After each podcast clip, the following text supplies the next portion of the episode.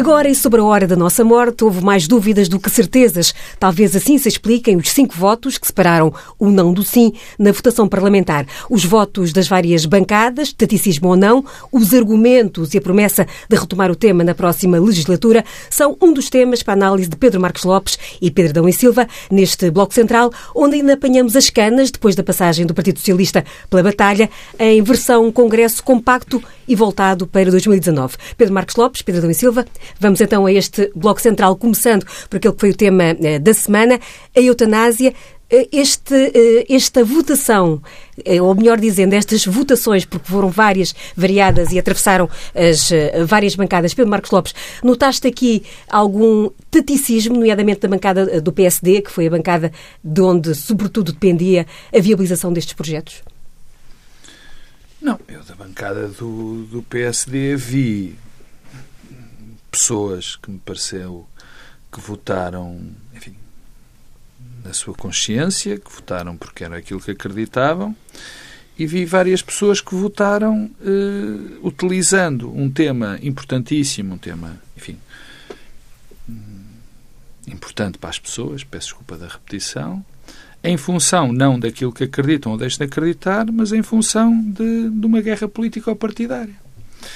Eu fiquei particularmente impressionado eh, ao saber que há deputados do PSD, que há um grupo organizado dentro do, do grupo parlamentar do PSD, que não vê, que, que não vê, quer dizer, que não, não se contém, não, não consegue sequer eh, eh, conter-se face a um dossiê desta importância nessa guerra que não é surda, absolutamente visível a Rui Rio. E eu acho que isso, quer dizer, eu percebo, eu acho absolutamente legítimo que exista oposição interna a um líder. Não há nada mais legítimo do que isso. Mas convém que se utilizem, que se utilizem eh, instrumentos e que se utilize pelo menos alguma instrumentos legítimos e alguma lisura. Repara, o que aconteceu aqui foi verdadeiramente enfim, um espetáculo indigno, Rui Rio dá liberdade de voto. Podia não dar, mas deu liberdade de voto e, portanto, acedeu a que cada um votasse segundo uh, a sua consciência. Não vamos alargar, porque também a questão da, dos votos de consciência ou não consciência, dividir a disciplina de voto em questões de consciência ou não consciência é uma coisa, é uma discussão que me levaria uh, longe, particularmente porque o que se vota na Assembleia da República são sempre questões políticas, não são questões de consciência. Mas, enfim, isso é, é outro aspecto. É, seria outra, outra discussão. Bom, Rui Rio dá essa liberdade de voto e, pecado dos pecados, resolve dar a sua opinião sobre a matéria. Ou seja, eu, dizia ele, eu votaria sim às propostas. Já o tinha dito na campanha interna. Já o tinha já dito, já, já não é novidade. Peço desculpa. O que não me parece que seja uma forma assim tão terrível de pressão sobre os outros deputados, a quem deu liberdade de voto. Mas então, subitamente, cresce um, uma contestação ao líder do partido, ao, ao, ao, Rui Rio, porque estaria a pressionar, dando a sua opinião, os deputados do seu partido. Isto é incompreensível.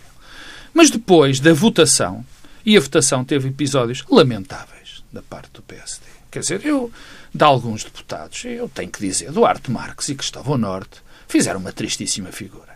Eu, se calhar, eu vou dar de barato e dizer que Duarte Marques acha mesmo que o programa do PAN, salvo erro, do, do, do, Bloco, bloco de Esquerda, do, do, Bloco de Esquerda é melhor do que os outros três e, portanto, vota nesse a favor e nos outros abstém-se e também vou acreditar, ou vou fingir que acreditar, que, que Cristóvão Norte acha que o do PAN. Que do, do PAN acha o do PAN melhor que os outros todos e, portanto, abstém-se.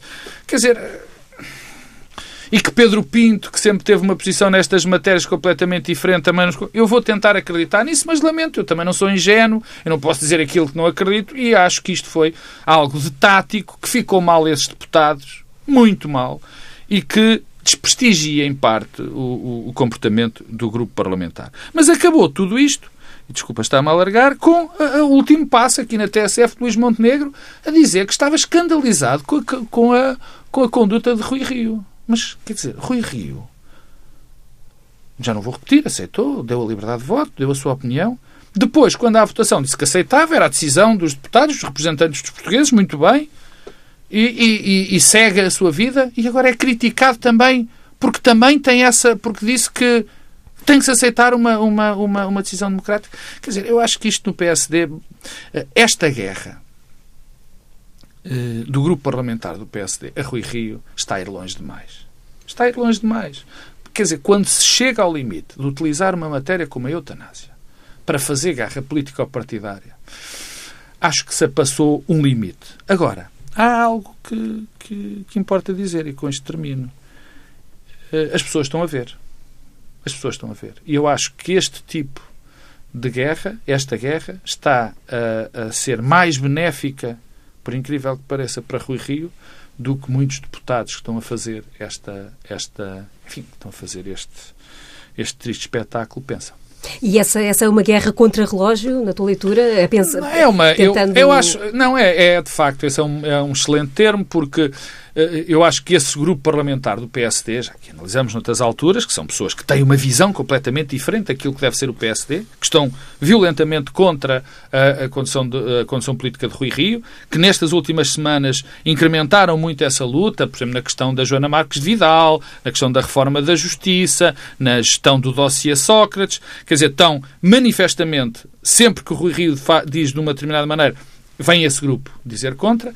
E eu acho que esse grupo parlamentar já percebeu que Rui Rio vai, já percebeu, já percebeu há muito, vai deixar de os ter como deputados e, portanto, estão numa política de terra queimada. Tentar, por todos os, todos os meios possíveis e impossíveis, que Rui Rio não chegue às próximas legislativas, porque se chegar às próximas legislativas, essas pessoas vão deixar de ser, vão deixar de ser deputadas e, mais do que isso, essa linha política que ainda existe dentro do PSD tende a diminuir muito a sua importância. Pedro, Pedro Domingos Silva, 110 eh, votos a favor do projeto do PS, 104 do, eh, dos Verdes eh, e do Bloco e 102 do PAN. O que é que o que é que se pode ler desta, desta votação?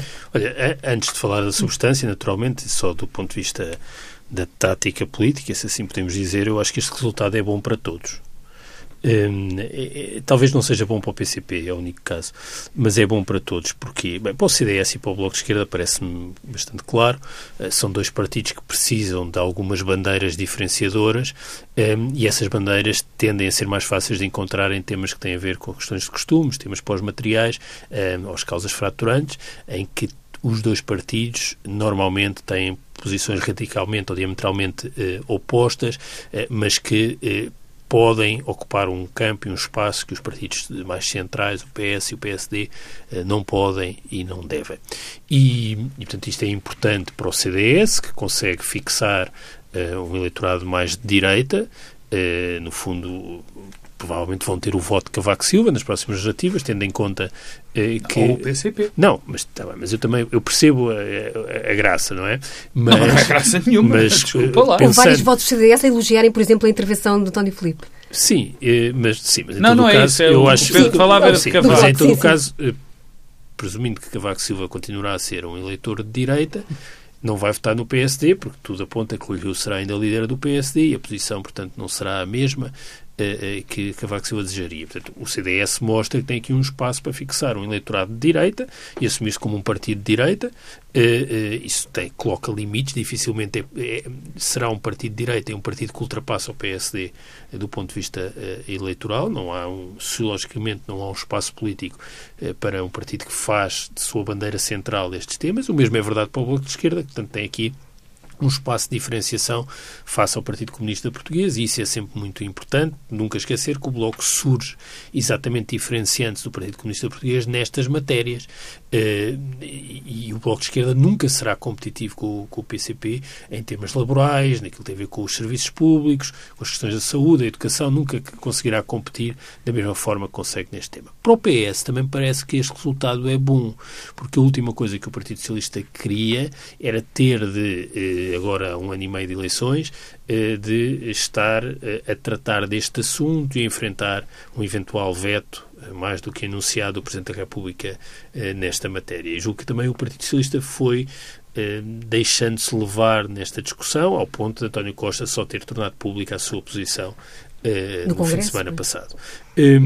para o Presidente da República também é bom, porque não precisou de explicitar aquilo que é mais ou menos claro, que discordava da, da, legalização da, da, eutanásia e, portanto, o Presidente da República sinalizou que enviaria para o Tribunal Constitucional ou vetaria politicamente, não, não, não chegámos a saber, mas que em todo caso haveria uma discordância presidencial sem precisar de uh, concretizar. E, portanto, também fica, marca o seu espaço, sinaliza e não tem de agir em conformidade. Eu acho que não era discordância, discordância que desse voto político. Eu acho que ele tinha dúvidas sobre a Constituição. mas, em todo caso, mas em todo caso o Presidente da República é sabido tem uma discordância de fundo sobre esta possibilidade, independentemente da questão constitucional.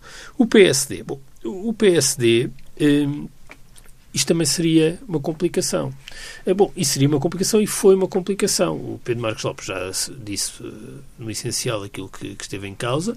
Também eu acho sempre surpreendente que sejam utilizados estes temas. Eu diria, qualquer tema serve para promover a guerrilha interna no PSD.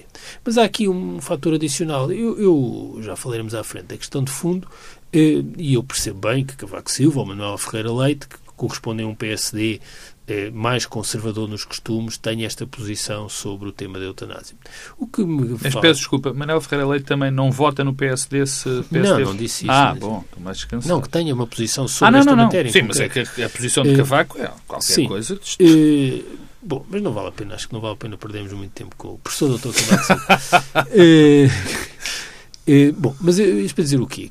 O que me faz enorme confusão é que alguém como Passos Coelho, que aqui há 10 anos eh, surgiu eh, no PSD como sendo um protagonista de uma afirmação liberal, e a afirmação liberal inicial de Pedro Passos Coelho não era só nos temas económicos e sociais, era também nos temas de costumes. Era sobretudo nos temas de costumes. Eh, e como é que é possível exatamente quem dizia que era o candidato do espaço liberal dentro da direita, passado um tempo, já aparecer com as posições mais conservadoras no espaço político da direita. Isso faz-me enorme confusão e leva-me a crer que o que move eh, os uh, Passos Coelho e os seus ainda apoiantes do PSD é, é, é, ser contra Rui Rio. Não há qualquer coerência de fundo nas matérias substantivas e, portanto, isso causa-me enorme apreensão. Já o PCP acho que tem a perder com isto porque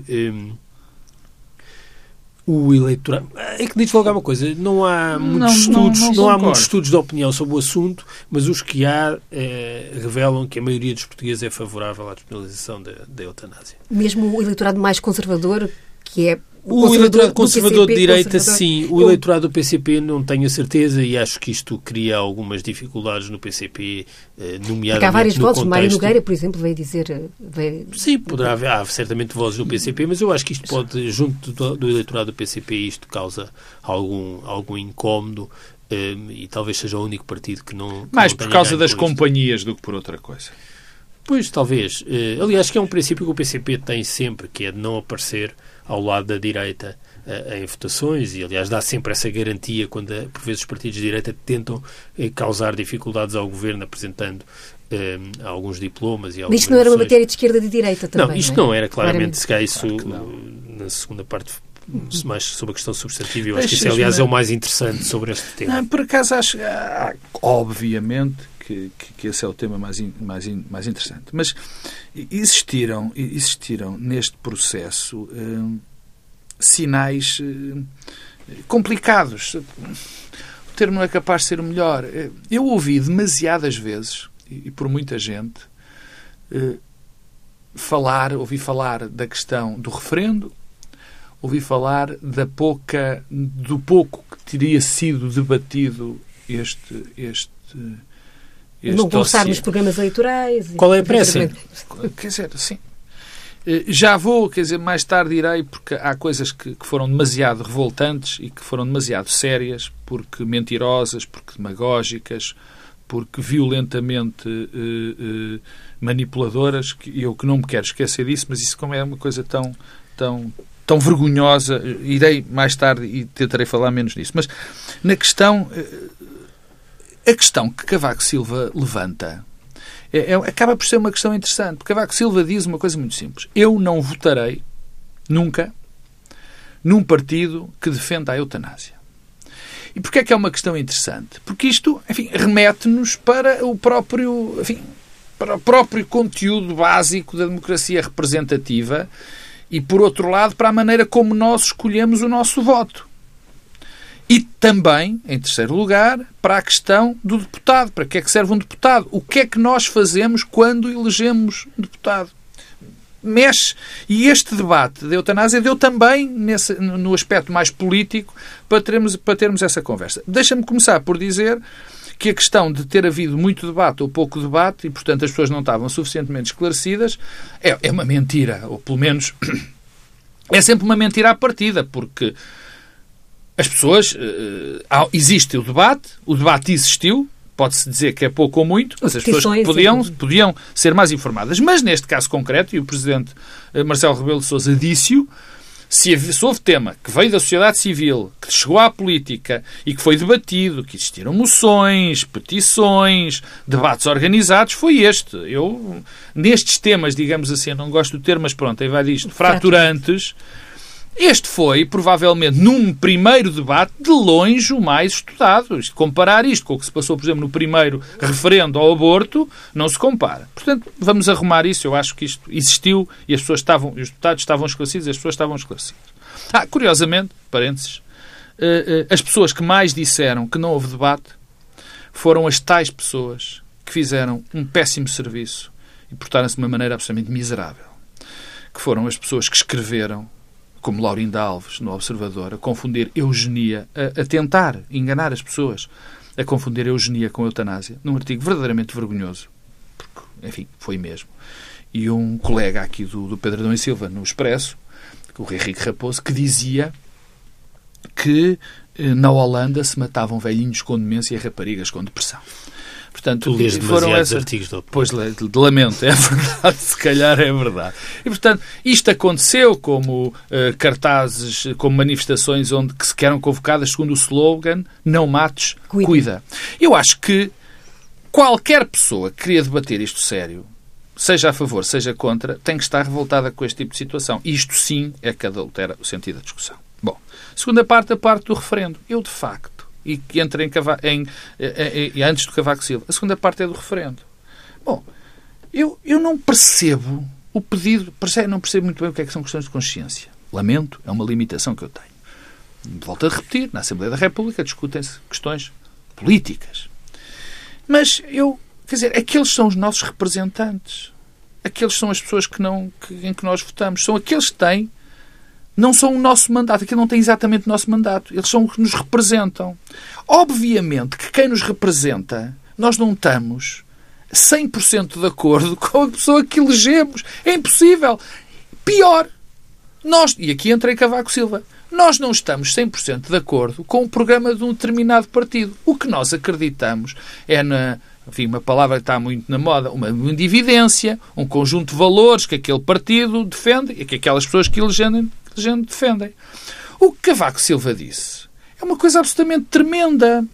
Porque o que ele diz é assim: o que conta no limite, para mim, é a questão da eutanásia.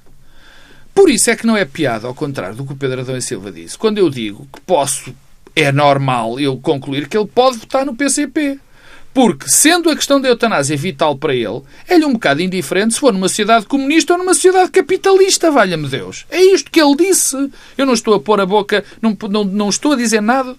O que também é incrível, porque, mais uma vez repito, nós não votamos, nós não damos um microfone à pessoa que nos representa. Nós elegemos um conjunto de valores e de interesses. Portanto, eh, não, não percebi esta questão do referendo. Muito francamente, não percebi. Quer dizer, mais a mais, baseando essa questão do referendo, porque há pessoas que acham que esta é uma questão muito importante. Bom, eu conheço muitas pessoas que acham mais importante a questão dos impostos ou a questão do Serviço Nacional de Saúde ser desta ou daquela maneira do que a eutanásia. Aliás, até há um partido, que eu estou convencido, que é o PCP, que acha esta questão muito menos importante do que qualquer outra.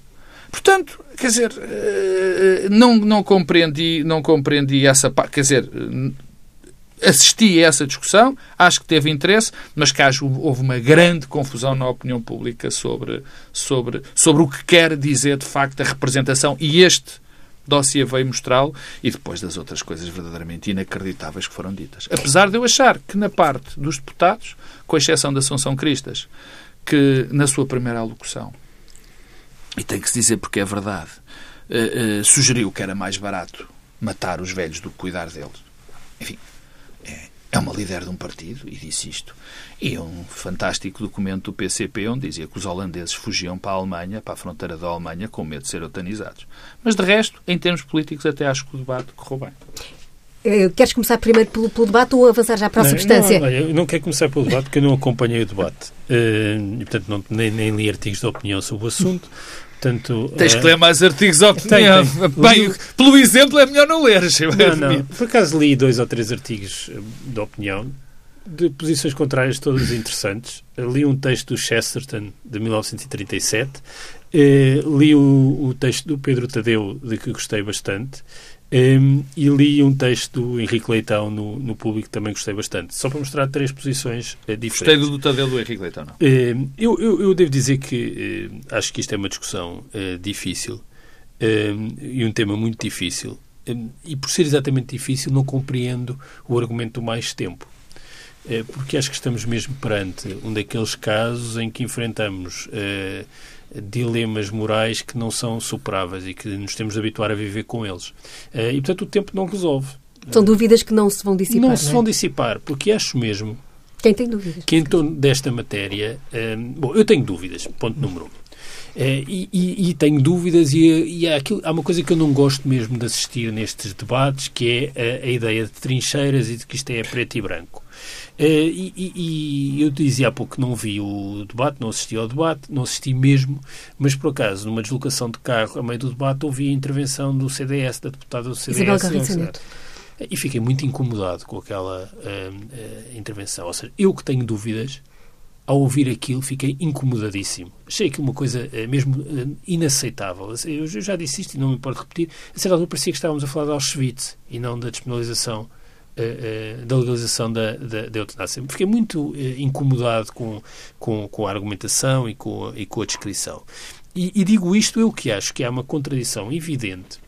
Mas entre... em contraposição, deixa-me só dizer-te isto, Pedro. Em contraposição, a intervenção, contraposição completa, da Rubina Bernardo em defesa e a defesa do não foi uma, uma intervenção séria e que mereceu. Porque há, há, há, no essencial sobre esta matéria um argumento uh, tipicamente liberal, ao qual eu sou muito sensível, de que um, a tolerância uh, e as escolhas individuais devem ser reguladas pela lei e, e que, em última análise, são matérias de consciência e cada um deve decidir por si.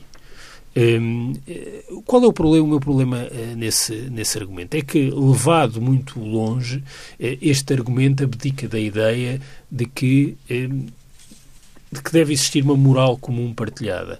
E, e eu uh, penso que nas nossas sociedades, quer dizer, a moral não pode ser apenas a escolha agregada do livre-arbítrio.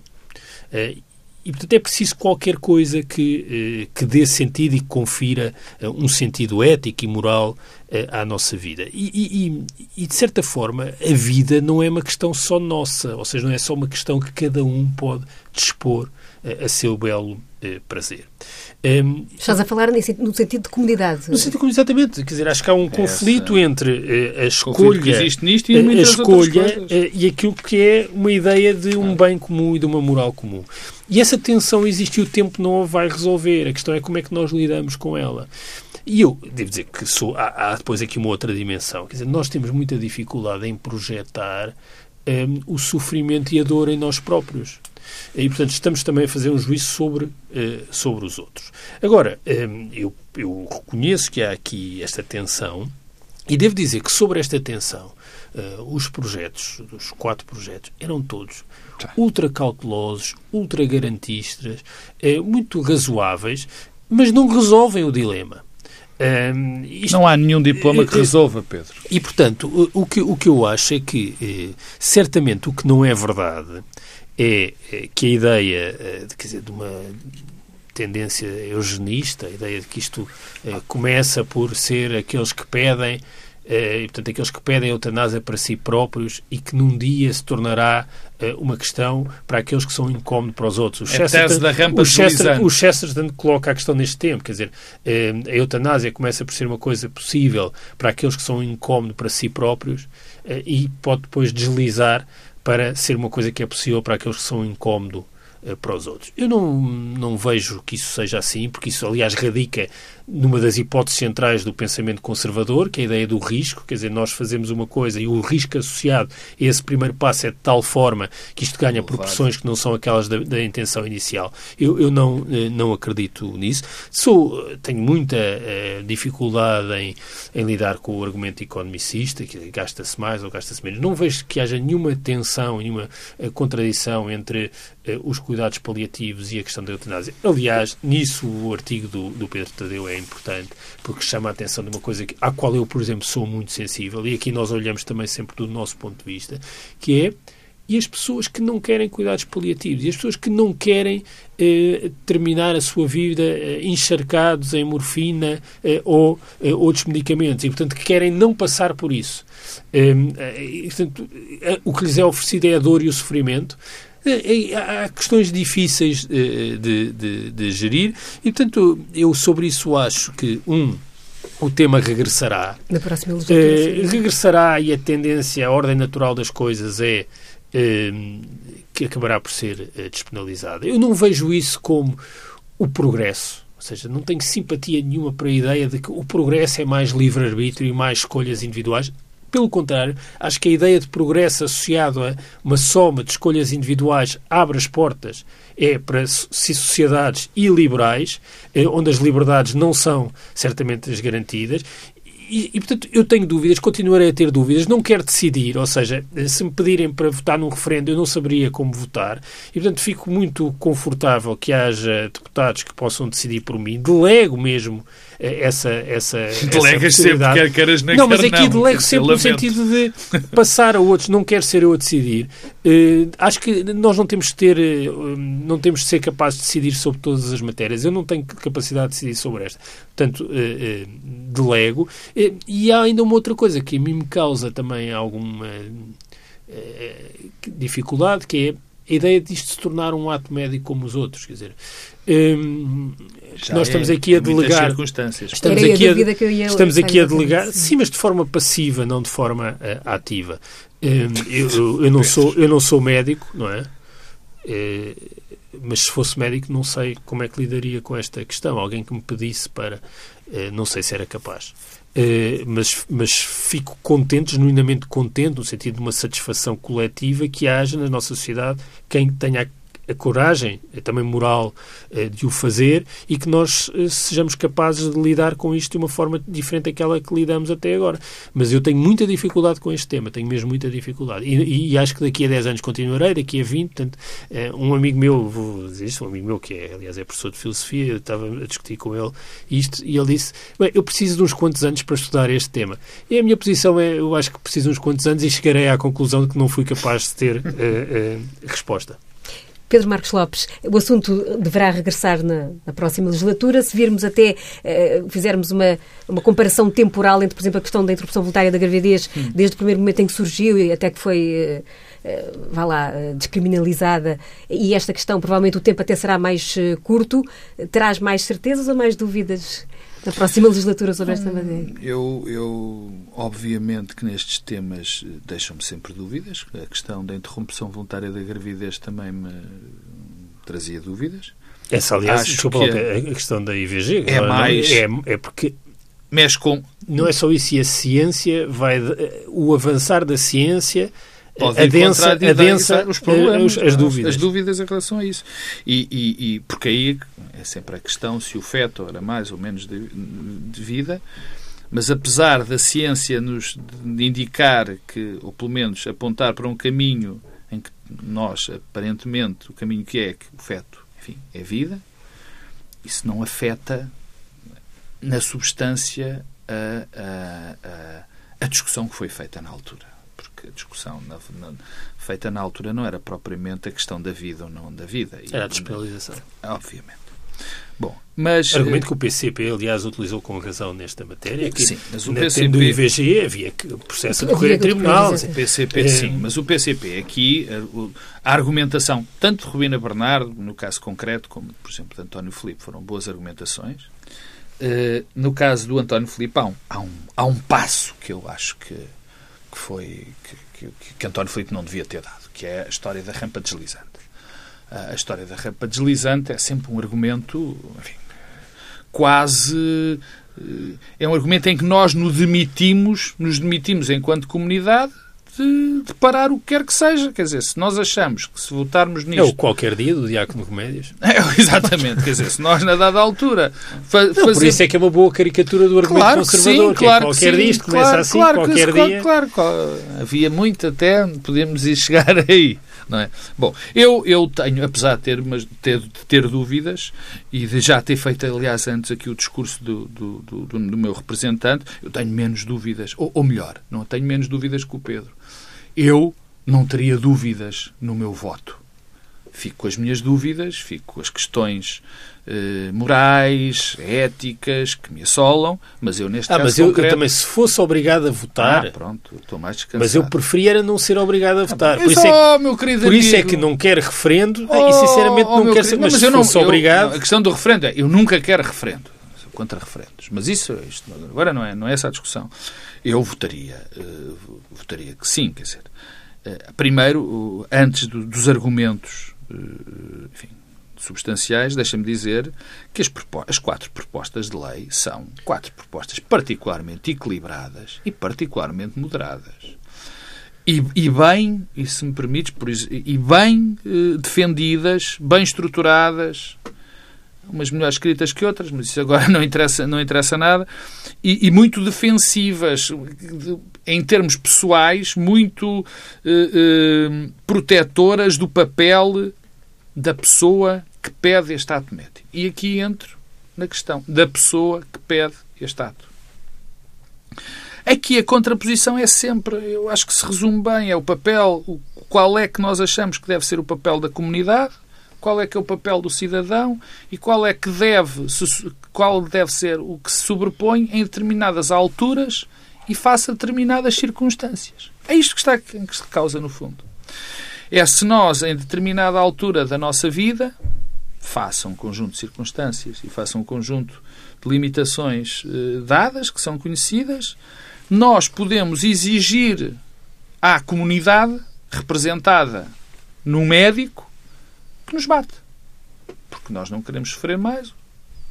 Porque a nossa vida está acabada. Quer dizer, e é este e, apesar de eu, em termos, enfim, quase ideológicos, achar que há um papel fundamental do cidadão na maior parte dos, dos, dos campos, no, das áreas, e neste caso concreto ainda ser mais importante, porque é a minha vida que está em causa, é? Eu tenho que admitir que há aqui algo que fica, eh, que é um, algo que se tem que discutir. É porque, no fundo, eu estou a exigir à comunidade que tem um conjunto de valores que podem não ser os meus, que exerça um ato médico sobre mim, que é um ato que contraria esses, esses valores. E, portanto, este, na minha opinião, é o princípio filosófico, digamos assim. Não, já sei que o professor de filosofia do Pedro eh, já me está a passar um certificado de burro, porque ele levaria anos e eu aqui em 10 segundos. Uh, uh, uh, mas se calhar não, porque até se calhar acho que é o professor de filosofia e, portanto, ele não passa esse certificado. Foi, é aquilo que está em causa.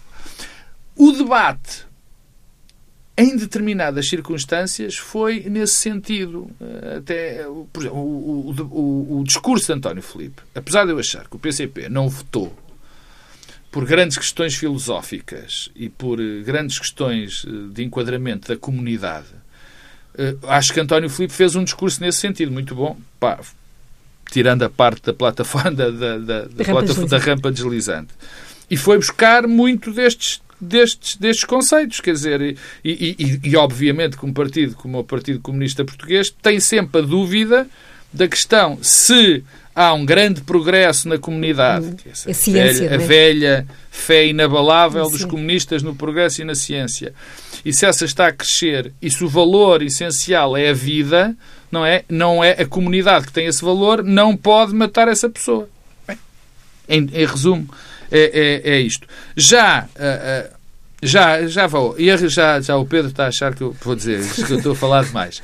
Já o outro argumento, o argumento que a Rubina deu, é exatamente o oposto nesse sentido. Mas eu acho que o PCP não, não, não chumbou por causa disso. Eu acho que o PCP chumbou porque os seus votantes preocupam-se com este assunto, porque são mais velhos, porque havia muito ruído e porque, francamente, o PCP acha que isto não é um verdadeiro tema que importa às pessoas. Estamos já na reta final mesmo, reta final. Temos cerca de cinco minutos, nem tanto, para falar do Parece Congresso, interessantíssimo do que, so, do que, sobra do Congresso do Partido Socialista, mas também o Congresso, ele próprio foi em, feito o compacto. Portanto, Pedro da Silva, tu que estiveste lá para começar, uh, o que é que sobra passado este, estes dois dias mais uma, um introito? Eh, muito rapidamente, então, eh, telegraficamente mesmo, quatro pontos. Uh, acho que foi um, um congresso improvável, diferente dos vários congressos dos vários partidos a que eu tenho e tu também, Judito, assistido nos últimos anos. improvável desde logo na antecâmara do Congresso, com uma discussão ideológica, até com alguma densidade, e surpreendente. Não é comum os partidos envolverem-se, os seus protagonistas principais envolverem-se numa discussão daquele tipo. pelo contrário, muitas vezes as, as, as, os conflitos internos aos partidos são muito mais fulanizados e menos densificados ideologicamente. Eu acho que isso é, é interessante. Olha, contrasta, por exemplo, com o Congresso recente do PSD, em que era claro o antagonismo entre Santana Lopes e Rui Rio, mas depois nas questões de fundo não se percebia exatamente em que é que divergiam. Hum, acho que o Congresso teve, a meu ver, três objetivos. Depois teremos muitas oportunidades de falar disso no próximo ano e meio se os objetivos foram alcançados, ou seja, se traduziram em ganhos políticos para o Partido Socialista. Bem, o primeiro era eh, clarificar aquilo que foram as marcas reformistas do Partido Socialista ao longo de, das décadas de democracia e também nesta legislatura. Eh, em segundo lugar, promover uma certa governamentalização das estruturas do partido, nomeadamente dos órgãos eh, dirigentes, o secretariado que ganha uma nova centralidade, sete, sete ganha uma nova centralidade por relação eh, à Comissão Permanente, junto que é esse o nome, mas também com a entrada de muitos membros do Governo, o que significa que para a campanha a orientação eh, cotidiana do partido será muito mais organizada em torno do Governo, isso terá consequências na campanha. E, finalmente, talvez o elemento mais eh, surpreendente, eh, e que é aquilo que António Costa escolheu fazer. Escolheu fazer na forma e no conteúdo. Na forma, porque tivemos um discurso de encerramento de um Congresso com uma postura conciliadora, não adversativa, não houve referências nem à direita, nem recados ao Presidente da República, nem remoques aos partidos eh, à esquerda, portanto foi um discurso tranquilo, calmo, Hum, de certa forma, isso contrasta, aqui diria mesmo, radicalmente com aquilo que era a postura, por exemplo, de José Sócrates e faz regressar o Partido Socialista um pouco à lógica do guterrismo e de António Guterres.